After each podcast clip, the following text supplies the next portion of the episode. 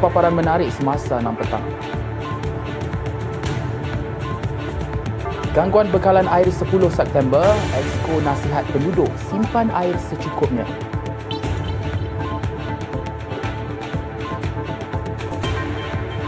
Kerja selenggara LRA Sungai Langat libat gantian aset usang.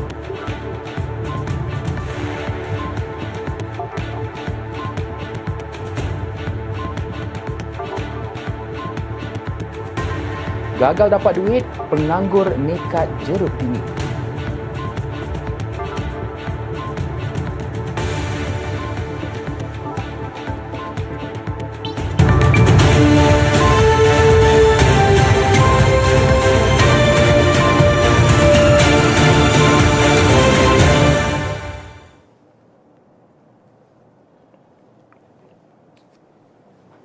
Assalamualaikum dan salam sejahtera. Anda bersama saya Alif Haikal Muhammad. Penularan penyakit X boleh berasal daripada pelbagai sumber termasuk secara zoonotik iaitu jangkitan dari haiwan kepada manusia.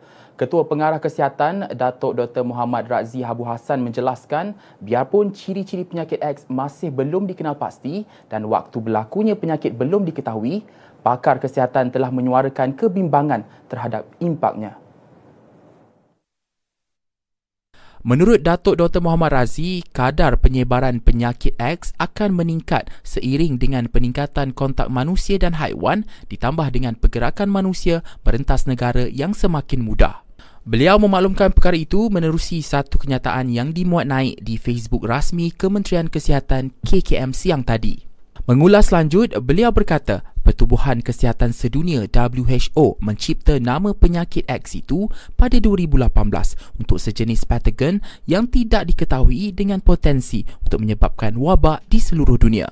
Dr. Muhammad Razi berkata WHO turut menyarankan untuk membuat pelan pandemik komprehensif, perluasan kempen vaksinasi dan penyediaan peruntukan khas pandemik yang amat penting sebagai kesiapsagaan bagi menghadapi penyakit X.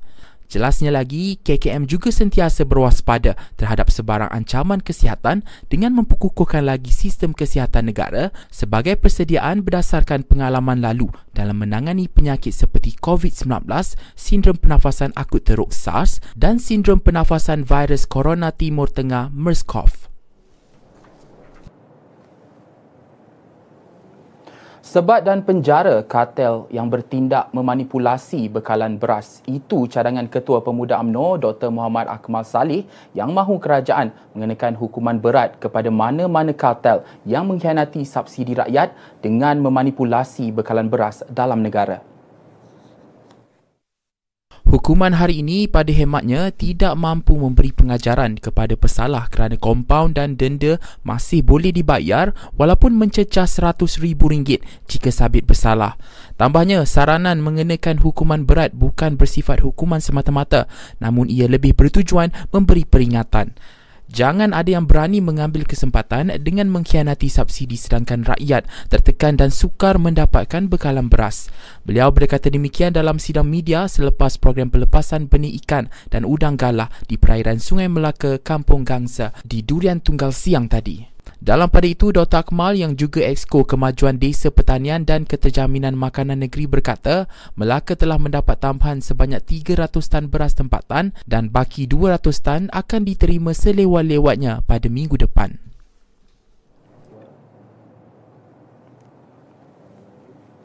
Berang apabila permintaannya tidak dipenuhi, seorang penganggur naik hantu menjerut leher isterinya menggunakan tali hingga pengsan dalam kejadian di sebuah rumah di Jalan Kim Ki semalam. Ketua Polis Daerah Muar, Asisten Komisioner Rais Muklis Azman Aziz berkata, siasatan mendapati suspek yang berang turut menutup mulut mangsa hingga tidak sedarkan diri. Suspek berusia 33 tahun dipercayai dalam proses penceraian dengan isterinya yang berusia 29 tahun melakukan perbuatan berkenaan pada pukul 12.30 tengah malam. Beliau berkata perbuatan suspek menyebabkan dia panik dan melarikan diri sebaik mangsa tersedar selepas ditamparnya. Mangsa kemudian menyelamatkan diri lalu ke ibu pejabat polis daerah IPD Muar untuk membuat laporan polis. Sementara itu, Magistrate Fatin Dalilah Khalid memerintahkan suspek direman lima hari bagi membantu siasatan.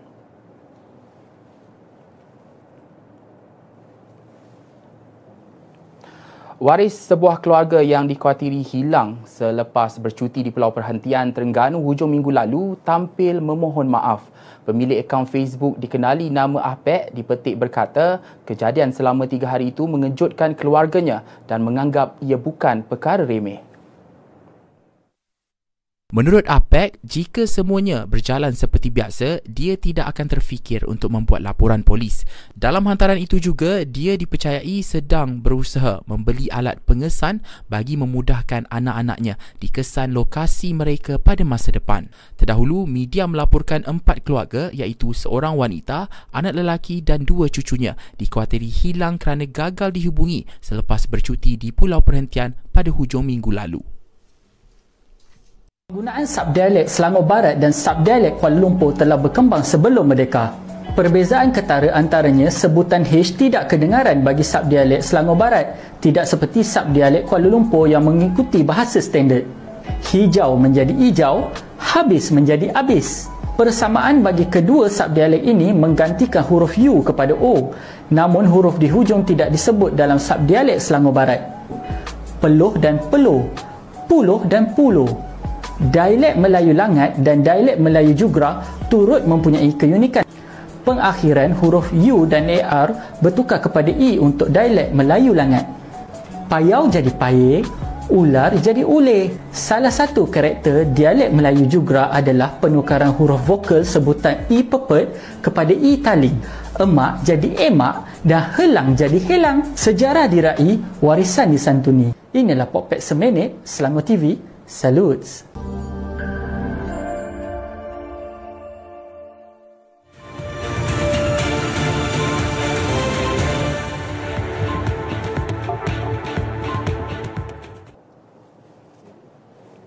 Bertemu kembali, pengurusan Air Selangor Sdn Berhad, Air Selangor memaklumkan kerja penambahbaikan dan penyenggaraan loji rawatan air LRA Sungai Langat dilakukan bagi mengganti aset lama termasuk menukar injap pintu air berusia 50 tahun. Pemangku Ketua Pegawai Eksekutif Air Selangor, Insinyur Abbas Abdullah berkata, sebanyak 35 kerja dilakukan tertumpu kepada penggantian alat usang dan dijangka siap dalam tempoh 51 jam. tujuan utama penggantian aset ini disebabkan oleh setiap aset ini sebenarnya ada useful life. Dia ada jangka hayat yang tertentu. Maka pada 10 hari bulan kita telah pun mengenal pasti aset-aset sebanyak 16 aset utama yang perlu diganti. Sebelum dia menjadi uh, serius ataupun sebelum dia menjadi merebak kepada aset-aset yang lain. Ini kita pastikan bahawa Loji ini sentiasa berjalan beroperasi dengan baik pada setiap masa bagi menghasilkan bekalan air minum yang selamat kepada para pengguna. Tambah beliau operasi itu perlu dilakukan bagi memastikan loji rawatan beroperasi dengan baik dan mengelakkan sebarang kerosakan luar jangka. Kerja ini perlu plan shutdown. Dia tak ada option yang lain. Jadi saya nak tegaskan dekat sini ialah memang kita ada setiap masa dalam setiap bulan setiap apa kita ada preventive maintenance tapi sebenarnya dia tidak memberi kesan kepada penghuni. Tetapi kita menggunakan konsep setiap lima tahun sekali kerja-kerja yang shutdown ni kita Beliau berkata demikian dalam sidang media ketika mengadakan lawatan di tapak projek pelaksanaan kerja-kerja penambahbaikan dan penyenggaraan di LRA Sungai Langat siang tadi. Terdahulu, Air Selangor memaklumkan pelaksanaan kerja itu akan menyebabkan gangguan bekalan air berjadual di wilayah Petaling, Kuala Lumpur dan Hulu Langat bermula 9 pagi pada 10 Oktober. Kerja berkenaan dijangka siap jam 7 malam hari sama dan bekalan air disalurkan secara berperingkat kepada pengguna. Bekalan dijadual pulih sepenuhnya jam 12.30 hari pada 12 Oktober.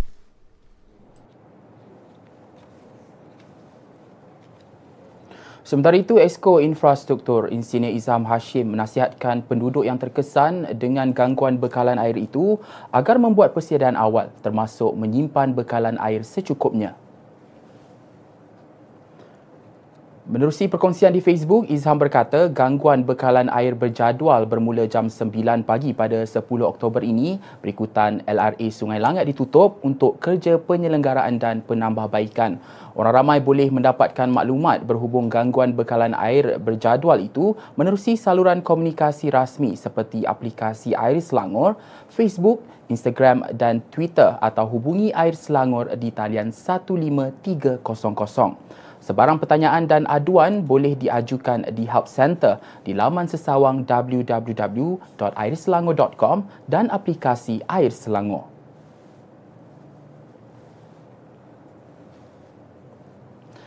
Jawatan Kuasa Muzakarah Majlis Kebangsaan bagi Hal Ehwal Agama Islam MKI akan berbincangkan isu berkaitan hukum sama ada waris wajib membayar tunggakan cukai pendapatan membabitkan ahli keluarga yang meninggal dunia bulan ini. Menteri di Jabatan Perdana Menteri Hal Ehwal Agama Datuk Dr. Muhammad Naim Mokhtar berkata perkara itu antara agenda pada persidangan MKI bermula 18 hingga 20 Oktober. Sebelum ini, Muhammad Naim memaklumkan mesyuarat MKI terpaksa ditunda atas beberapa sebab dengan keputusan mengenai isu itu akan diketahui selewat-lewatnya pada September. Terdahulu memetik kenyataan Ketua Pegawai Eksekutif Lembaga Hasil Dalam Negeri LHDN, Datuk Dr. Muhammad Nizom Sairi pada 11 Mei lalu, beliau mengatakan waris bertanggungjawab sepenuhnya terhadap sebarang komitmen simati termasuk pengurusan cukai pendapatan. Seksyen 74 Akta Cukai Pendapatan 1967 ACP 1967 menetapkan sebarang tunggakan cukai pendapatan tidak boleh dihapuskan secara automatik walaupun individu terbabit disahkan meninggal dunia. Kenyataan berkenaan telah menimbulkan perbezaan pendapat dalam kalangan mufti termasuk Mufti Pulau Pinang dan Mufti Pahang.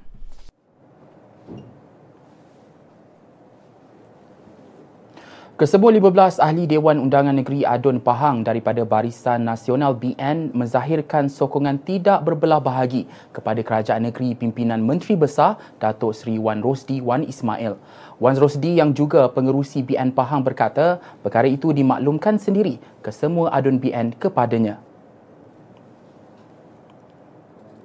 Beliau berkata demikian mengulas kenyataan pengerusi Perikatan Nasional PN Tan Sri Muhyiddin Yassin dalam ceramah perdana di Felda Cemomoy baru-baru ini yang mendakwa ada kemungkinan adun daripada PN akan menyertai PN sekiranya gabungan itu menang pada pilihan raya kecil PRK Dewan Undangan Negeri Dun Pelangai.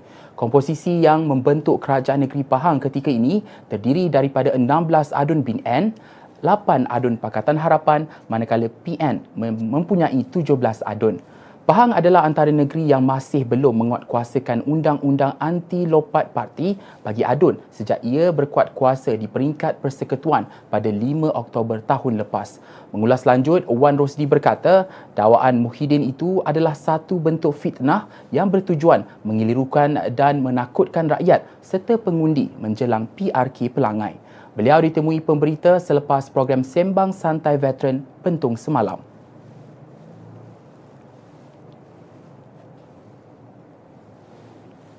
Penduduk sekitar Kuala Selangor kini boleh membuat bayaran tanpa tunai untuk cukai taksiran, kompaun dan sewaan melalui mesin pembayaran tanpa tunai atau cashless kiosk. Perkhidmatan itu disediakan Majlis Perbandaran Kuala Selangor MPKS bagi memudahkan penduduk sekitar membuat bayaran tanpa ke kaunter pembayaran. Menerusi perkongsian di Facebook, MPKS memaklumkan sebanyak tiga unit kios disediakan untuk orang awam di tiga lokasi iaitu hadapan Ibu Pejabat MPKS, Medan Selera Puncak Alam dan Dewan MPKS Saujana Utama.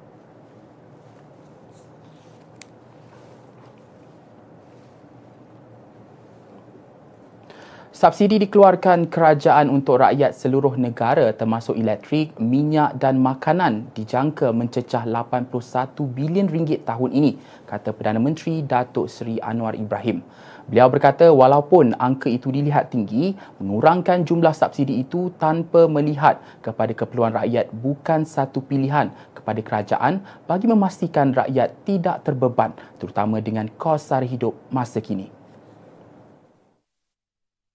Justru rasionalisasi subsidi yang sedang dijalankan kerajaan penting dalam memastikan rakyat dapat dibantu dan ekonomi negara sentiasa kekal ampuh. Subsidi ni maknanya harga itu tinggi dan kita bayar untuk mengurangkan harga. Dia bukan ekonomi pasaran. Ini disebut sebagai campur tangan kerajaan untuk mengurangkan beban. Subsidi makanan itu tinggi. Subsidi ayam dan telur saja sehingga 30 September mencecah 3.8 bilion ringgit. Subsidi seluruh negara minyak, elektrik, makanan untuk tahun ini dengan kos bertambah mencecah 81 bilion ringgit. Mengurangkan subsidi itu bukan pilihan kerana ia akan membebankan rakyat berpendapatan rendah. Tetapi mengenakan mengemukakan satu dasar yang lebih ampuh, yang realistik untuk menyelamatkan ekonomi negara yang disebut subsidi rationalization. Itu mesti dilakukan. Beliau berkata demikian ketika berucap merasmikan Konvensyen Pengurusan Hal Ehwal Islam sempena Ijtimak Perdana Agensi Agama Seluruh Malaysia IJPAM 2023 di Pusat Konvensyen Antarabangsa Sabah, Kota Kinabalu semalam.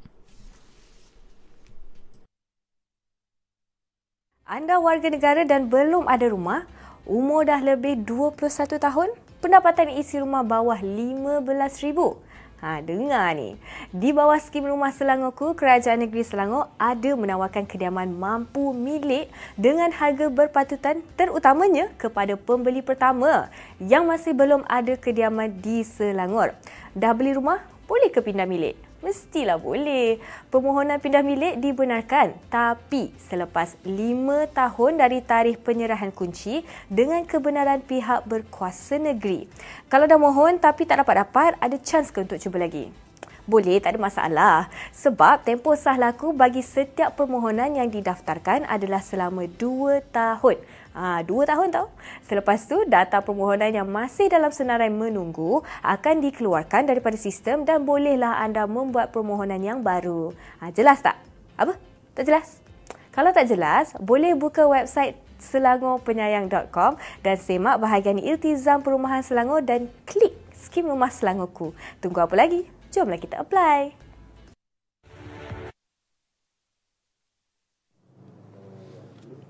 Laporan berikutnya, seorang lelaki orang asli maut selepas dibaham seekor harimau ketika keluar menyumpit di kampung Sugi Pos Pasik. Mayat mangsa PC Amut 25 tahun ditemukan penduduk kampung semalam dengan cakaran haiwan liar itu di kepala dan badan selain kaki kirinya sudah hilang. Menurut pengurusi Jawatan Kuasa Pembangunan Keselamatan Kampung Orang Asli, Muhammad Sani Natiman berkata, dua orang kampung yang keluar mencari mangsa di atas bukit Kampung Perwer menemukan motosikal mangsa dan peralatan menyumpit serta kesan tapak kaki harimau. Katanya mayat dikesan sejauh 500 meter dari kesan tapak kaki harimau terbabit. Jelasnya lagi, seramai 20 orang penduduk bergilir-gilir menjaga mayat mangsa sehingga pihak berwajib datang untuk menguruskannya. Menurut orang kampung, harimau belang itu datang kembali kira-kira jam 4 pagi tadi dipercayai mahu mengambil semula mayat mangsa. Tambah Muhammad Sani, orang asli yang berkumpul membuat bising dan memasang mercun untuk menghalau harimau tersebut.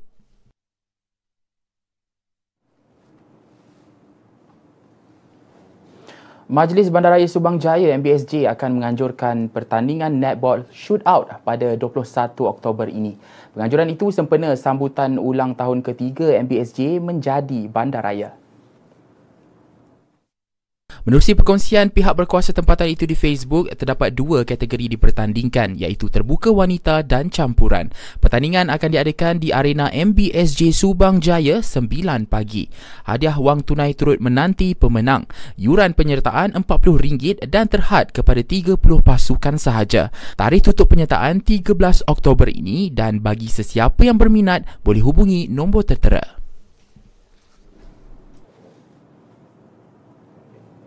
Kerajaan Terengganu menyasarkan 300,000 kedatangan pelancong ke Tasik Kenyir menjelang akhir tahun ini.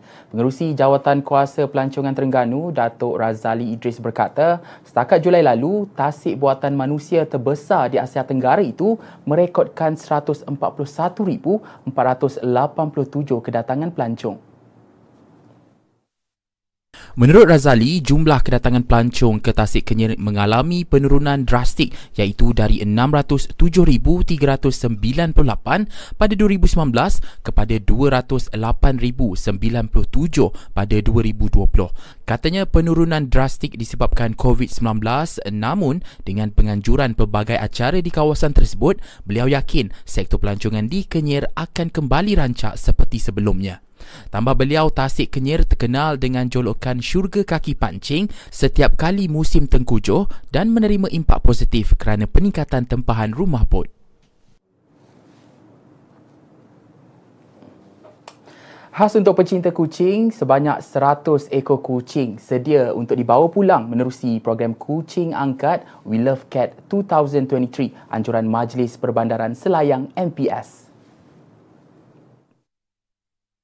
Menerusi perkongsian di Facebook, MPS memaklumkan program dengan kerjasama pertubuhan bukan kerajaan NGO itu akan diadakan pada 14 dan 15 Oktober ini di Pusat Beli Belah Aeon Rawang bermula 10 pagi hingga 6 petang. Pelbagai aktiviti lain turut diadakan termasuk pertandingan Cat Fashion Show yang bertemakan alam sekitar, program vaksin dan pet passport, booth jualan produk penjagaan haiwan, petting zoo dan banyak lagi. Makanan kucing segera percuma akan turut disediakan bagi setiap adopsi. Untuk info lanjut, layari www.mps.gov.my. Menariknya, Masjid Sultan Salahuddin Abdul Aziz Shah. Cetusan ilham Sultan Salahuddin Abdul Aziz Shah Al-Hajj turut digelar Masjid Biru atau Masjid Negeri. Lampu chandelier di pintu masuk utama direka sendiri baginda malah turut menyumbang elang 4 bulan kepada masjid. Kos pembinaan sekitar 160 juta mengambil masa 12 tahun siap sepenuhnya pada Mac 1988. Kutubah solat Jumaat pertama dibaca pada 4 Disember 1987 sehari selepas pembukaan masjid. Dianggap binaan terindah Selangor menjadi masjid terbesar di Malaysia menempatkan 12,600 jemaah pada suatu masa. Kubahnya, kubah terbesar di dunia. Ukiran mimbar dilakukan oleh pengukir tempatan bermotifkan corak masjid-masjid lama di Malaysia. Struktur binaan masjid berkonsepkan reka bentuk tradisi Islam dan Asia Barat, India berserta ciri binaan Melayu asli. Inilah Popet Seminit Selangor TV. Salutes!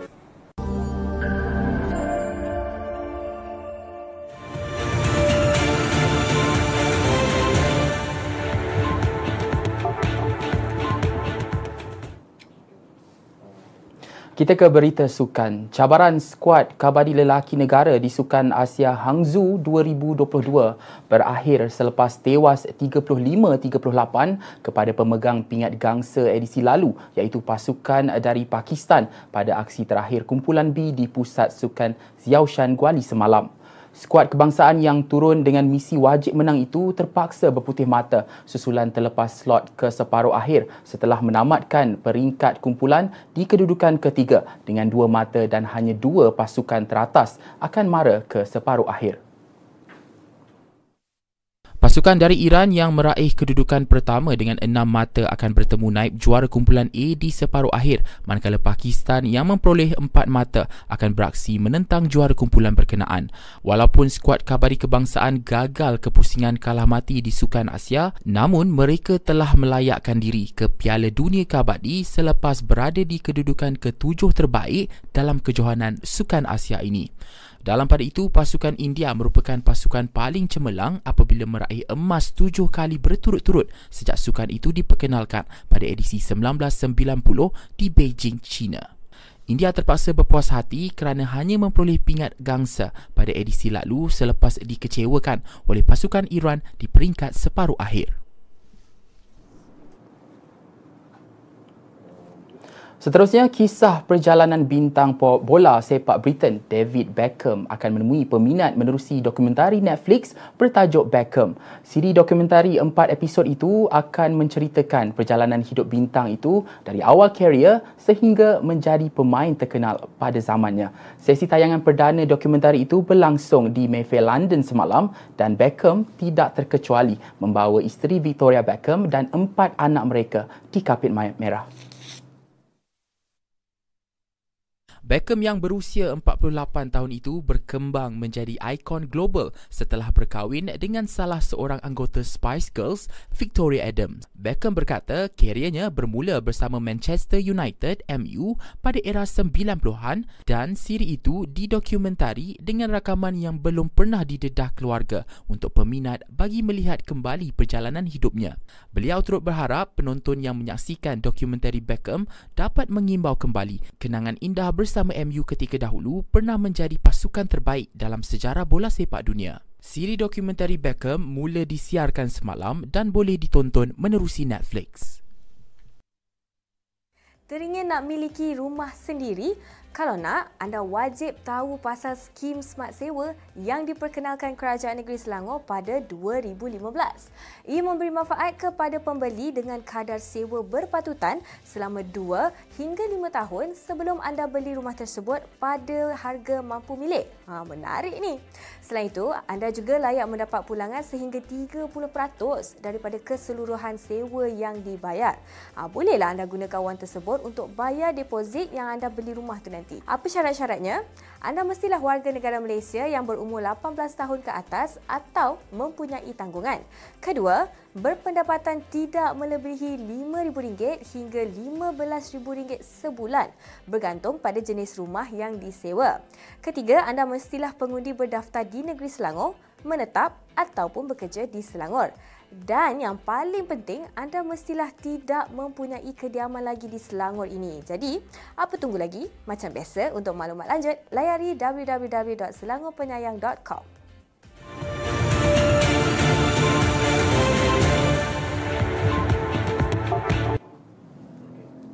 Beralih ke perkembangan global, kerajaan Britain akan memperkenalkan Advanced British Standard menggabungkan A-level dan T-level. Perdana Menterinya Rishi Sunak berkata di bawah perancangan perubahan sistem pendidikan itu, pelajar akan mempelajari lima mata pelajaran berbanding sebelum ini sebanyak tiga subjek. Menurut Sunak, pembaharuan itu akan menyaksikan semua murid mempelajari bahasa Inggeris dan matematik sehingga umur 18 tahun. Beliau yang memaklumkan perkara tersebut pada persidangan Parti Konservatif berkata, di bawah Advanced British Standard, pelajar di tingkatan 6 dan kolej akan menghabiskan lebih banyak masa di dalam bilik darjah. Tambah Sunak, usaha itu juga bagi memastikan pelajar memiliki kemahiran dan pengetahuan yang secukupnya selain memenuhi janji untuk menyetarakan antara pendidikan akademik dan teknikal. Seterusnya, salah satu mumia tertua di Amerika Syarikat yang berusia 128 tahun dikenali sebagai Stoneman Willie akhirnya disemadikan dalam masa terdekat. Mumia itu sebelum ini dipamerkan di sebuah rumah pengembumian di bandar kecil Reading. Mumia berkenaan merupakan jasad seorang lelaki tidak dikenali yang pernah menjadi tahanan penjara kerana didapati mencuri dan meninggal dunia pada 19 November 1895 akibat kegagalan buah pinggang. Identiti sebenar mumia sebelum ini tidak dapat dikenal pasti kerana selama hayatnya dia menggunakan nama palsu. Bagaimanapun, dengan bantuan teknologi dan carian menyeluruh terhadap dokumen bersejarah, pihak itu telah mengenal pasti identiti mumia tersebut. Stoneman Willie dilapor dimumia oleh ahli pengurusan mayat yang bereksperimen dengan teknik pengawitan baharu. Rumah pengebumian itu mengawit Stoneman Willie ketika usaha mencari waris dijalankan dan memohon kebenaran kerajaan untuk menyimpan mayat terbabit untuk memantau proses pengawitan berkenaan.